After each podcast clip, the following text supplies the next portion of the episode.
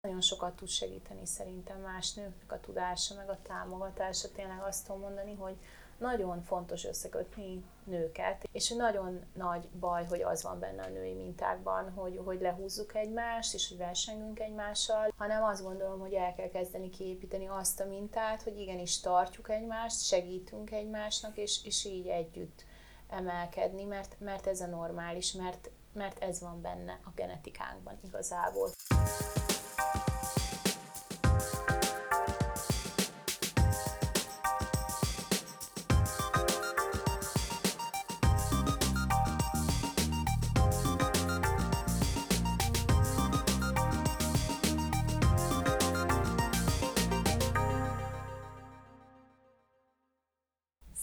Sziasztok! Ez itt a De Ki vagyok én podcast, én Eni vagyok. Én Kitti.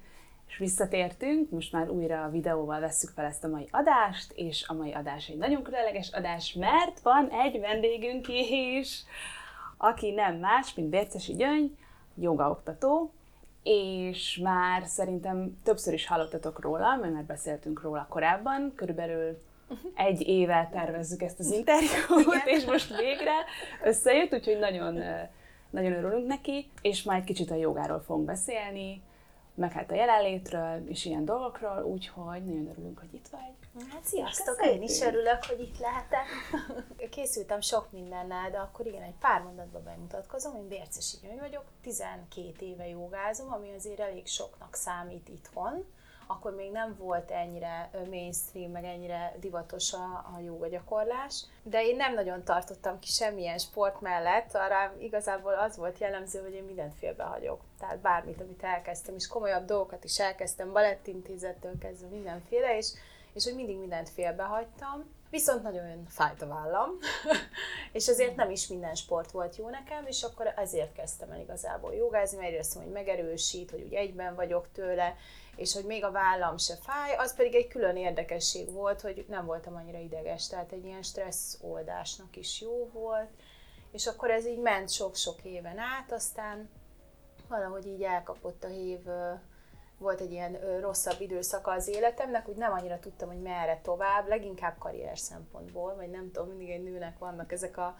az időszakok, amikor most mit kéne csinálnom, tehát most szülnöm kéne egy gyereket, vagy nem tudom, vagy most a karrieremet kéne tovább nyomni, és egyébként volt munkám, tehát tök jól éreztem magam, de hogy szerettem volna valami pluszt, és akkor elkezdtem táborokba, jogatáborokba járni elvonulásokra, teljesen egyedül, szóval ilyen izgalmas volt, de valahogy éreztem, hogy ezt, ez egy olyan út, amin egyedül kell, és akkor innen jött végül is az első jogaoktatói, és aztán a többi képzés, és most így itt vagyok, és a Gyöngy Jóga ö, csoportot csinálom. Hát most a karantén alatt online jogáztunk, de hát előtte meg több helyen is, stúdióban, meg itt ott. Akkor neked először a joga a sport miatt jött, nem pedig a spirituális része, hogy meg akarsz nyugodni, és nem. össze akarod magad valahogy. Én nem is, őszintén szóval én nem is annyira ismertem a spirituális részét, tehát 12 évvel ezelőtt még nagyon olyan jóga stúdiók sem voltak, hanem úgy egy-egy helyen, már volt egy-két jóga stúdió, ez nem igaz, csak úgy egy-egy helyen volt egy-egy jóga oktató, akik leginkább külföldi tanároktól tanultak. Tehát nem voltak uh-huh. ilyen, ilyen, ilyen gyökeres dolgok ebben, és nem is lehetett erről annyit olvasni. A, a testi jó tulajdonos, talán azt már talál, hogy, hogy a testedre miért hat jól de az, hogy, hogy a lelkedre, meg a spirituális út arról nem igazán. Érdekes, mert hogy vannak olyan emberek, akik tényleg úgy kezdik, hogy, hogy egy spirituális dologgal, vagy a meditációval, és utána térnek át az egyéb részekre, mint, mint a test, vagy a, vagy a szellem, tehát itt is vannak azért tanulmányok, amiket lehet folytatni, de nekem ez így teljesen a test felől jött, és én úgy látom, hogy egyébként ez így európaiként nem is egy olyan ritka dolog hogy előbb érezzük azt, hogy már a testünkön vannak lenyomatok, és hát akkor már tényleg ezzel kezdeni kéne valamit, és utána jutunk el oda, hogy, hogy ahogy ezek oldódnak, akkor, akkor ezek lelki minőségek is gyakorlatilag. Vagy hát én erre jutottam, mert addig áskálódtam benne. De hát nem mindenki ezért jogázik persze. De egyébként tök igazadom. Azért is lehetett mainstream ez az egész, mert ugye testi oldalról közelítik meg az emberek, és azért király, hogy így közelítik meg, mert így legalább elindulnak így a joga útján, és rájönnek arra, hogy de mentálisan is rendben kell az lenni. Igen, igen. Én azt látom leginkább úgy az embereken, hogy nincsenek tudatában a testüknek, az elméjüknek sem, és akkor hogyan is tudnám irányítani ezeket a folyamatokat, hogy mit gondolok, vagy hogy érzem magam, vagy mire van most szükségem, vagy mit jelez a testem, és minél inkább ezeket megpróbálom így összekapcsolni, meg egy kicsit egységbe rendezni, annál tovább fogok jutni. Persze senkinek nem mondhatom azt, hogy ez egy könnyű út, mert, mert egyébként nem az, tehát hogy szerintem minden önismereti út nehéz és érdekes, hogy teljesen mindegy, hogy honnan indul az ember, valahogy a szakaszokban ugyanazokra a megállapításokra jut. Tehát nekem van például egy legjobb barátnőm, akivel így értek el, hogy tíz évvel ezelőtt az önismerethez abszolút semmi közünk nem volt. és, és, és hogy ő pedig a buddhizmusban keresett, tehát a buddhista tanokban, de inkább elméleti, meg, meg a meditációban keresett nyugvópontokat, és egészen hasonló megállapításokra jutott. Most már egyébként ő is jogázik, de hogy régen ez őt így nem érdekelte, csak hogy tényleg azt látom, hogy mindegy, hogy honnan indul az ember el, nagyon sokszor ugyanazokra a dolgokra jut egy idő után. És ugyanoda jutgattatok ki. Igen, nagyon érdekes, és ezzel folyamatosan újul a barátság is, mert hát tényleg ilyen önismereti utakat bevállalni, ezek ezek nehezebb, meg ezek Ez mélységeket biztos. adnak, meg nem is lehet mindenkivel úgy beszélni róla. Szóval ez volt az egyik ok, amire nagyon örültem, hogy elhívtatok, mert én nagyon szeretek ilyenekről beszélni, csak hát ez nem mindenki nyitott rá, meg hogy ki mennyire. A joga óra előtt mindig el szoktam mondani, hogy mi a téma. Én próbálom nekik a, nem csak a testi vetületet, hanem egy pici lelki részt is azért oda tenni, hogy, hogy mivel foglalkozunk, hogy mivel lehet ugye összekötetésben a csípő, a vállakban lévő feszültség, bármi. És egyébként tetszik nekik, tehát hogy, hogy szeretik és akarnak erről hallani, de ez mindig csak egy kevés, meg egy összeszedett információt, hogy azért ne legyen túl sok, mert nem mindenkit az érdekel, hogy most nem tudom, a, a joga tanában ez vagy az hogy van. Egyébként én személy szerint arra jöttem rá, és nekem az nagyon fontos, hogy, nem kell nagyon elmenni egyik vagy másik irányba sem. Nagyon jók a, a tehát a keleti tudás az, az nagyon megalapozott, mind a hinduizmus, a, a jogatanai, meg a, a buddhizmus, szóval, hogy nagyon sok felé, a zen, nagyon sok felé lehet menni, de hogy érdekes, hogy nekik volt egy olyan eszköztáruk, és egy olyan szókincsük azokra a dolgokra, amit mi ma kezdünk el megfejteni a nyugati pszichológiában. Mm. És hogy ezek nagyon hasonló dolgok, tehát hogy a csakrák, energia, központok, de nagyon sok mindent lehet így igazából párhuzamba hozni, és én azt az utat találom jónak, hogy, hogy én az anatómiát nagyon-nagyon szeretem, tehát hogy így a testi dolgokat is, hogy tudni kell a nyugati, a tudományos részét, illetve azokat a szakszavakat, és akkor ugyanezt a keletiből, és hogy ebben így megtalálni valami egyensúlyt, mert hát azért nem Indiában élünk, tehát nem, nem, nem fogunk úgy élni, és nem fog mindenki, nem tudom, reggel ötkor felkelni, elénekelni 108 mantrát, meg stb. stb. Persze ott sem, csak bizonyos körök, de hogy, hogy ezt így összhangba hozni a nyugati élettel, az szerintem egy jó kihívás. Érdekes. Amúgy tök hogy te is csináltad egy ilyen csatornát, így itt nekünk, nyugati embereknek azzal, amit csinálsz, mert annyira nehéz tényleg befogadni, ugye azt, amit ugye a keleti kultúrák hirdetnek, és annyira igaz és gyönyörű, hogyha már be tudod fogadni, de ugye itt nyugatiként tök más szótárunk van rá, sőt. Szóval nagyon, Igen. nagyon király, hogy ezt így, így fel is ismerted, és Hát igen, ez, ez, egy ilyen, ez egy ilyen küldetés, vagy nem tudom, ez nagyon tetszik ez a része, hogy így lefordítgatni dolgokat, meg ezek a szövegek, és tényleg, hogy a, a biológia és az ilyen ősi tanok között milyen érdekes összefüggés. De hát most már a mai pszichológia, a, tehát azzal is elképesztő. Tehát amik most kiderülnek a pszichológusok számára, azok gyakorlatilag ott voltak azokban az írásokban 5000 éves, mert hogy a jogának a tudása az egy ö, több mint 5000 éves, egyébként elő, eleinte szájhagyomány útján terjedő tudás volt, és csak beavatottak ö, részesülhettek ebben a tudásban, ö, szerzetesek férfiak, és aztán később, sokkal később szabadult ez ki, úgymond a világba. És az, érdekes, hogy a nyugati civilizáció az nagyon vevő lett rá, mert neki kellett valami megoldás, tehát egy spirituális útkeresésbe, vagy hát ahogy is mondjam, zsákutcába jutottak inkább. És a nyugaton elterjedt, és most innen megy vissza keletre. Tehát, hogy ott, ott viszont úgy nem kihal, de azért ugye egyre ritkásabb lett a, a jóga gyakorlás is, és most ez így visszahat, és most az egész világon látszik, hogy, hogy virágzik, mert hát olyan helyzetekben vagyunk, amikre nincs, nincs annyi válasz, tehát nem, nem olyan sok vallásos ember van, vagy nagyon sokféle vallást megismersz nagyon fiatalon, hát de akkor merre menjek, szóval, hogy ez nagyon sok kérdést felvet, ez a de ki vagyok énről, és mi körülöttem a világ. És ezeket egy idő után elkezdett kérdezni szerintem. Mm. Tehát az ember elmúlt 25-28 éves, akkor egyszerűen folyamatosan így bele fog ebbe futni. Már előtte is persze, tehát akár nagyon fiatalon, csak a, utána már valahogy mindenképp. Tehát amikor már felnősz, akkor, akkor kénytelen vagy ezzel foglalkozni. Én azt látom, hogy ott már nem lehet tovább elburkolni a dolgokat, de hát biztos van, akinek megy.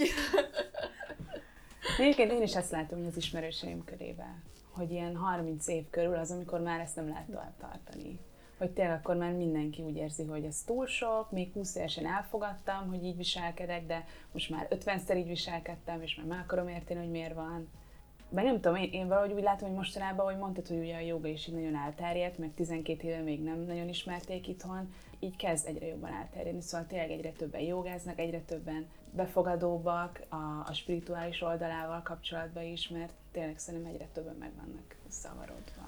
Igen, talán. egyre több a kérdés. Igen. Hát nem tudom, én a karantén előtti hónapokban éreztem azt, hogy valami elképesztő módon megnövekedett a, mind a joga gyakorlóknak a száma, mind az érdeklődés a joga iránt. Tehát, hogy én nem is tapasztaltam még ilyen nagy érdeklődést, nekem megdöbbentő volt, én nagyon örültem neki, és aztán érdekes volt, hogy jött ez a, ez a vírus helyzet, és hogy így elzárva még inkább nőtt ez, hogy még több kérdés, és még több kíváncsiság, és, és jöttek, és csináltuk együtt, szóval nekem, nekem nagyon érdekes volt ezt megélni. Én örülök, hogy egy ilyen időszakban élhetek, mert én úgy érzem, hogy ez egy változó időszak, vagy hát én nagyon reménykedek benne, hogy ez egy változó időszak, és hát a joga szentírásai szerint is, vagy hát a joga, joga írások szerint is ez a káli juga, tehát a káli korszaknak a vége. Négy idős, időkorszak van náluk, és azt mondják, hogy ez folyamatosan változik, de körkörösen, tehát egy, kettő, három, négy lemegy, és aztán újra kezdődik az egész. És ez a káli, ez a, ez a romboló időszak, tehát hogy itt, itt nagyon negatív energiák vannak, mint a hazugság, csalás, bűnök, nem tudom, rossz indulat, és hogy ennek a végén vagyunk, és amikor ennek vége van, akkor utána egy nagyon szép, egy bőséges időszak indul el. Ezek mennyire hosszúak, vagy mi alapján vannak? Ezek vagy? nagyon hosszúak. A régi hindu tanok, azok azt mondják, hogy, hogy nagyon-nagyon régi az emberiségnek a története. Ne, és hogy nagyon sok korszak volt, tehát aranykorszak, stb és hogy ezekben mi nem annyira látunk be, meg nincsenek erről ugye írásos emlékek. Ezt nem tudom, mert ez nekem egy kicsit már ilyen megfoghatatlan téma. Itt már nem tudok a nyugati tudományokkal alányulni a dolognak. Tehát, hogy ezeket én mindig csak úgy, hát elolvasom, mint egy érdekes uh-huh. történetet, vagy mint egy mesét.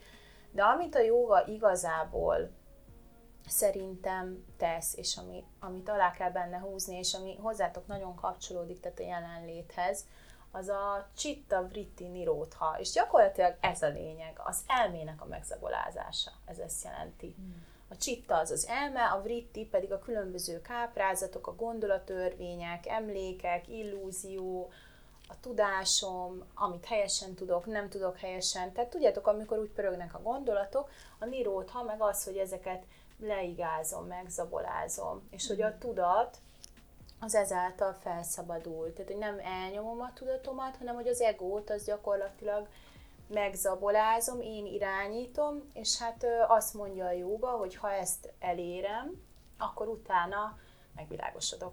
Hát nem biztos, hogy az a, az a cél, hogy, hogy megvilágosodjunk még ebben az életben, de hogy, de hogy az emelkedés az biztos, hogy, az biztos, hogy adott, hogy mindenkinek megvan rá a lehetősége, hogy a saját életében valamit emelkedjen, és az a szép, hogy, hogy, hogy azt mondják, hogy amennyit emelkedsz, az már a tiéd. Tehát, hogy azt senki nem veheti el tőle. Tehát, amit már elérsz, amikor elérsz egy tudáshoz, azt már nem fogod újra elrontani, és hogy ezek a körök, ezek gyakorlatilag azért vannak, ezek az ismétlések, amikor újra és újra ugyanaz a helyzet elé kerülsz, hogy tényleg megtanuld.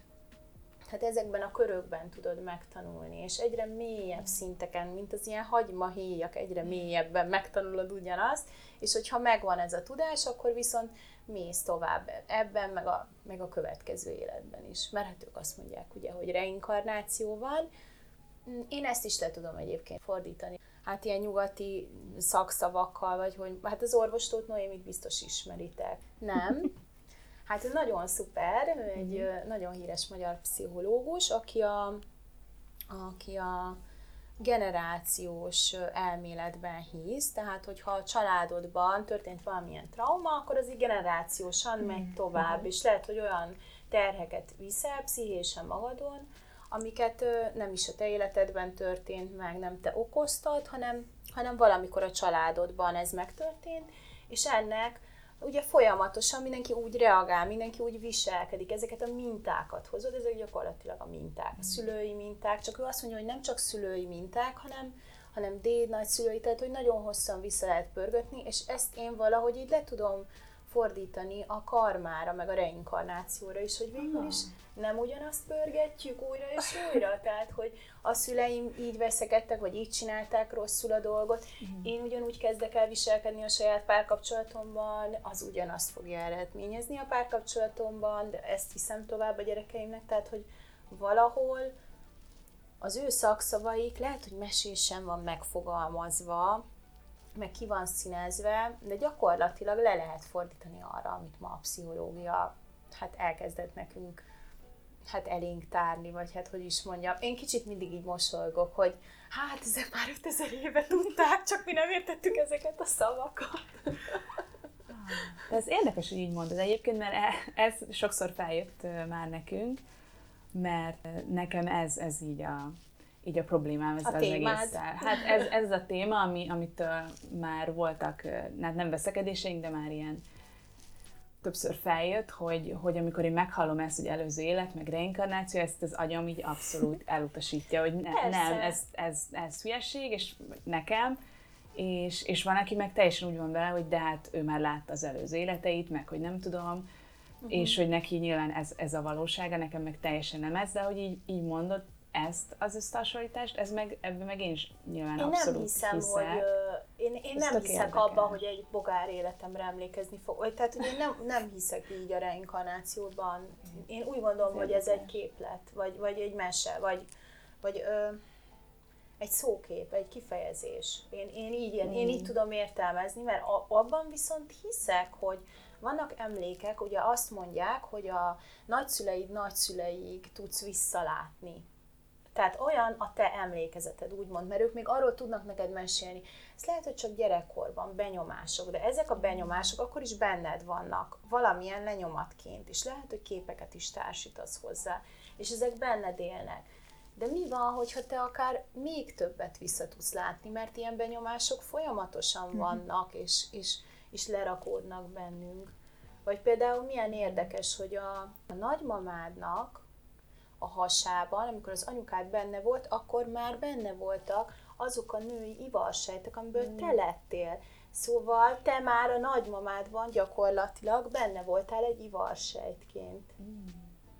Most, mm. ha itt tényleg csak biológiailag nézzük, meg kódok szerint, akkor végül is te ott voltál mm. valamilyen részem, szinten már az életnek része voltál. Tudom, hogy ez, ez, ez a karma, vagy ez a, ez a kerék, ami gyakorlatilag így forog, és akkor visszük tovább, Fő, főleg női ágon. Engem nagyon érdekel ez a téma valahogy, de biztos azért, mert nő vagyok, tehát hogy nőként mit lehet tovább vinni, vagy hogy milyen dolgokkal szembesülünk, milyen problémákkal a mai világban.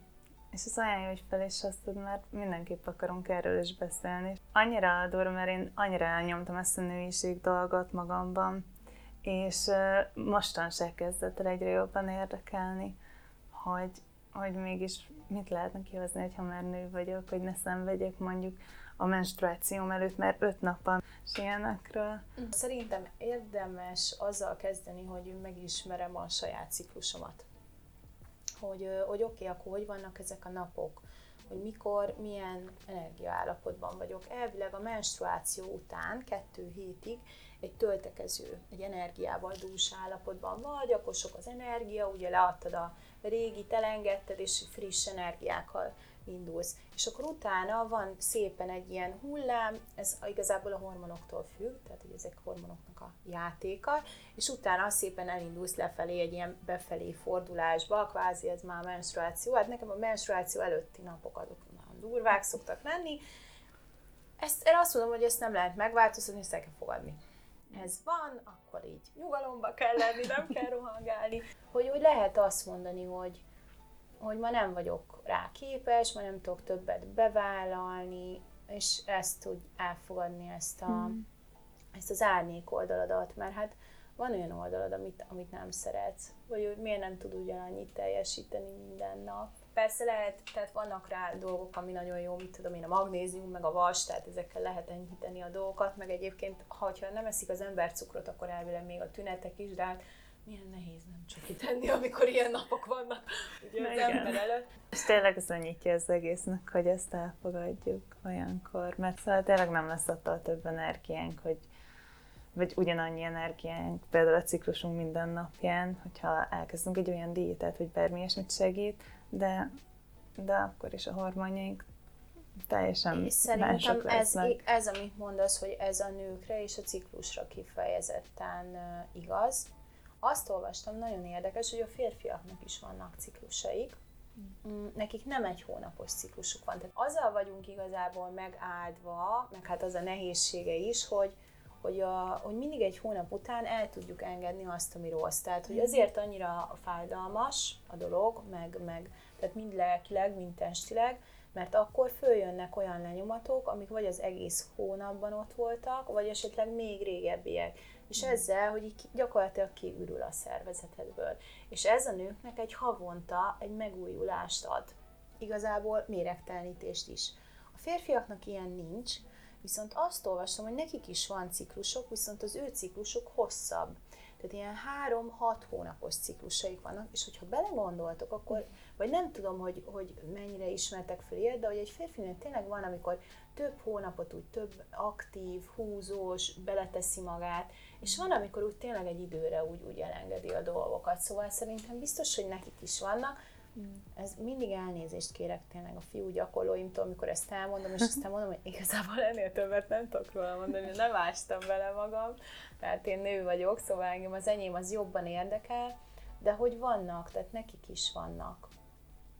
És, és szerintem nekik is vannak, tehát a férfiaknak is vannak nagyon kemény elfogadási problémáik azzal, amikor nem tudnak annyit ö, teljesíteni. Tehát, hogy az ő vállukon is nagyon sok van, az biztos, így elvárásba. Igen. És én azt látom, hogy nagyon sok női nincs, nincs a ciklusával egyáltalán, nem hogy összhangban, tudása nincsen róla, és ez, ez rám is vonatkozik. Tehát, hogy én sem voltam kivétel addig, amíg nem kezdtem el olvasni ilyen témába, hogy egyébként hormonálisan mi történik. Szóval talán ez az első, amivel így el lehet kapni ezt a dolgot hogy nőiség, a másik meg az, hogy, hogy milyen érdekes, hogy mennyi mindenről nincs tudásunk, hogy így, hogy most lehet, hogy anyukáddal megbeszélsz valamit, de hogy több nővel nem tudsz, és nem tudsz több korosztályú nővel beszélgetni, mert vannak barátnőid, akik veled hasonló korúak, lehet, hogy hasonló problémáik vannak, lehet, hogy nem, de mi lenne, ha te tudnál beszélgetni 50-60-70 éves nőkkel, akik lehet, hogy ezen túl vannak. Szóval itt jön be az, hogy nagyon fontos lenne a női, a női köröknek a tartása. Mert ugye régen a menstruációt például megünnepelték. Amikor nagy családok együtt laktak, akkor a családból az összes nő összegyűlt és megünnepelte a menstru- az első menstruációt, és történeteket cseréltek. És volt egy ilyen szabad folyás a dolgoknak, ahol lehetett kérdezni. Gondolom, hogy nem minden kultúrában ugyanannyit vagy ugyanúgy, de azért a törzsi népeknél ezt meg lehet figyelni, hogy ennek úgymond a vér ereje, vagy a vér köteléke, hogy van a nők között egy ilyen. Milyen jó lenne egy 50 éves nővel beszélgetned arról, hogy akinek esetleg volt ilyen problémája, és neki mik a tapasztalatai. Szerintem ez mm. például nagyon-nagyon fontos. Még ezt meg akartok kérdezni, hogy hogy ugye beszéltél a női körökről, hogy jó lenne, ha lennének ilyenek, te tudsz ilyenekről, vagy vannak ilyenek itthon, amikhez lehetne csatlakozni, vagy ami, ami te is tagja vagy? Ö, vannak nyilvános női körök, amiket általában vagy női jogaoktató, vagy női szertartásvezetők tartanak. Hmm. A női szertartás vezetés az pedig mindenféle, hát ilyen törzsi hagyományokat tanulnak, és, és vannak ilyen nyilvános női körök, ami, ahova be lehet lépni. Nyilvános, hát ezek zárt csoportok persze. Én voltam ilyenen is, az egyik leghíresebb ilyen női joga oktatónál, vagy hát amennyire ugye a Facebookon látom nagyon híres, a Náda Sanna, ő, ő neki voltam egy női köré, ez ö, nekem nagyon hatásos volt, és akkor én azt éreztem, hogy nekem pont arra van szükség, hogy olyan téma volt, ez egy még tisztító szertartás volt. Ugye a mély az azt mondják, hogy az a lenyomatai a női mintáidnak is, meg a, meg a mindenféle mm. sérüléseknek, tehát mindenféle traumának, amit mm. nőként, vagy, vagy, vagy, vagy te, vagy, vagy az őseid elszenvedtek, szóval én úgy voltam vele, hogy hát én ilyen nagy mintatisztogatásban vagyok már egy jó másfél éve, és hogy nekem az még valahogy kellett egy ilyen löket. Ő nagyon jó volt. Illetve én vagyok egy női körben, ami, egy, ami igazából egy barátnői női kör, mm. ez nem az én női köröm, hanem egy idősebb, egy nálam idősebb joga oktatónak a női köre, és igazából, amikor én meghallottam, hogy van, akkor én mondtam, hogy, hogy ha ő ilyet szervez, akkor én nagyon szeretnék menni, és ő azt mondta, hogy jó, akkor ben vagy. Hm. És hát egészen megdöbbentő, mert tényleg itt azért a 50, tehát van egy 50 éves nő is, legfiatalabb az, hát nem tudom, 20 valamennyi lehet, elképesztő ereje van ezeknek a történeteknek, amikor összeülünk, tényleg ilyen hátborzongató, hogy mik tudnak lenni. Van egy adott téma, minden alkalommal, és akkor abban a témában mindenki megoszthat egy történetet. Nem muszáj, de hát valahogy így, és ráadásul nekem ők félig ismerősök, félig barátok, de félig idegenek is. Tehát, hogy, hogy vannak idegenek köztük, szóval ö, én is meg tudtam nyílni, és nagyon érdekes, hogy mennyire összehullámoznak ezek a történetek úgy a téma mentén, hogy vannak ilyen, ilyen kapcsolódások, szóval szerintem mindenképpen érdemes női köröket csinálni, és én is gondolkodtam rajta, hogy mennyire sok fantasztikus nőt ismerek, akiknek igenis találkoznia kéne, és tanulnia kéne egymástól. Szóval nem titkolt célom nekem is az, hogy, hogy, hogy csináljak ilyen női kört, illetve ez valahol magát is csinálja, tehát nem kell feltétlenül ne, nekem tartanom, hanem mindig valaki más, és a mhm. helyszín is mindig változik, tehát hogy egyszer te tartod, egyszer én tartom, és akkor mindenki hoz valami ételt, és, és, és csak leülünk egy körbe. És persze ezt lehet színesíteni dolgokkal, meg szokott lenni a végén nálunk például meditált, nálunk sok jó oktató, persze meg zenész, szóval szokott lenni mantrázás vagy meditáció a végén, de az általában vezetett meditáció. De most a karantén alatt igazából online tartottuk.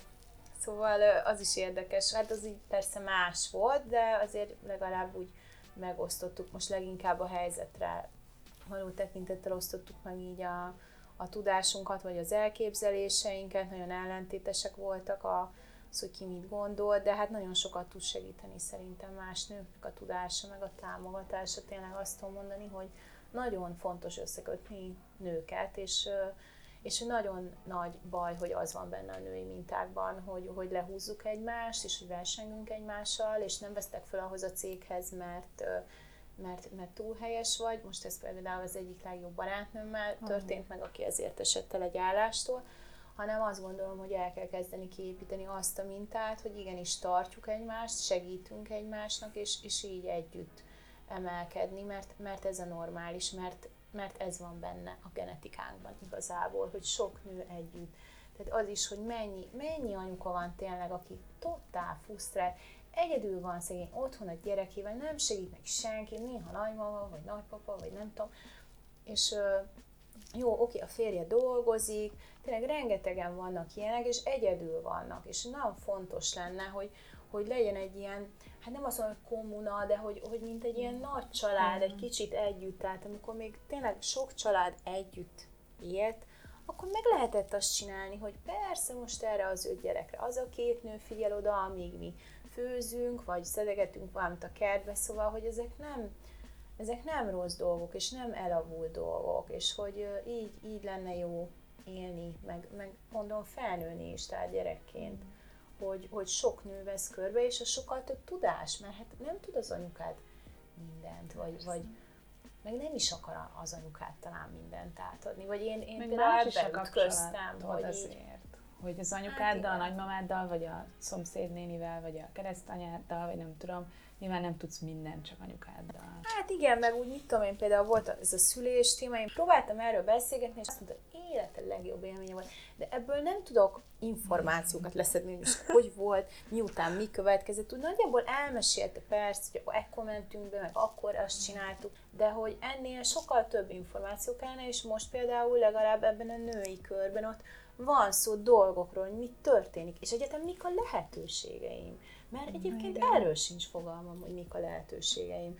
Hogy miért jó, miért jó a, a hagyományos szülés, miért jó a, miért jó a, miért jó a császár, vagy miért nem jó. Ö, miért akar valaki otthon szülni egy bábával? Mert most egy ilyen, ilyen, ilyen lány is van a női körben, és megdöbbentő volt meghallgatva, valahol még meg is győzött, hogy hát persze, hát ez make sense, ez teljesen normál, hát persze, hát hogyha az ember a legnyugodtabb a saját környezetében, akkor miért lenne kitéve egy ilyen nagyon drasztikus dolognak, vagy hát egy, egy, egy, egy ilyen drámai nagy dolognak az életében, egy idegen helyen. Szóval, hogy voltak, voltak olyan, olyan, olyan pontok, ami, ami úgy elgondolkodtató, de hát úgy gondolom, hogy még tovább kell kutakodnom a témában. Akkor még nem találtad meg azt, ami neked. Hát igen, mert még igazából, eh, tehát még az ahhoz vezető útnál sem vagyok épp, vagy nem tudom, de hát kell vele foglalkozni, tehát sokat kell erről olvasni tényleg, hogy így hogy mik vannak, meg mik lehetnek, aztán valahol így ki kell kapcsolni azokat a hangokat. Szóval elég sok elvárás jön be, ezt nekem nagyon nehéz volt kiszűrni azokat a hangokat a fejemből, ami a- az enyém és az én utam, és azt, amit így mások nyomatnak nekem. Az, az, az nem volt egyszerű feladat. Nekem is, persze. Nekem meg most pont ez, ez is egy probléma, úgyhogy ezért is nagyon akartunk erről is beszélni veled. Nekem meg ugye endometriózisom van, de mostanában nagyon durván. Mindig fáj hasam, mindig lehangolva érzem magam, és így bármit teszek, úgy tűnik, hogy nem, eddig még nem volt egy, egy végső megoldás, meg lehet, hogy nem is lesz, hanem el kéne fogadni, hogy ez van. És nyilván ez kihat arra, hogy mondjuk lehet-e majd kisbabám, mert az se biztos, nehéz lesz-e, lehet-e egyáltalán, ugye most vagyunk ott a párommal, hogy már így gondolkodtatunk rajta, de egyáltalán lesz-e ilyen, szóval ezek is olyan kérdések, hogy így merre tovább. Itt ért véget a mai epizód első fele. Úgy gondoltuk, hogy ezt a részt kettőbe fogjuk venni, mert egészen hosszúra sikeredett. Ez annak köszönhető, hogy nagyon érdekes és izgalmas témákról beszélgettünk, és, és természetesen Gyöngynek, mert nagyon-nagyon jól felkészült, és eszméletlen nagy tudással rendelkezik, és nagyon sokat adott nekünk ebben a részben, szóval tartsatok velünk a következő részben is, ahol beszélgetünk még többet a jogáról, az endometriózisról, helyes táplálkozásról és csendmeditációs elvonulásról is. Remélem, hogy csatlakoztok a következő epizódhoz is, és addig is csodaszép hetet, napot, estét, reggelt mindenkinek. Sziasztok!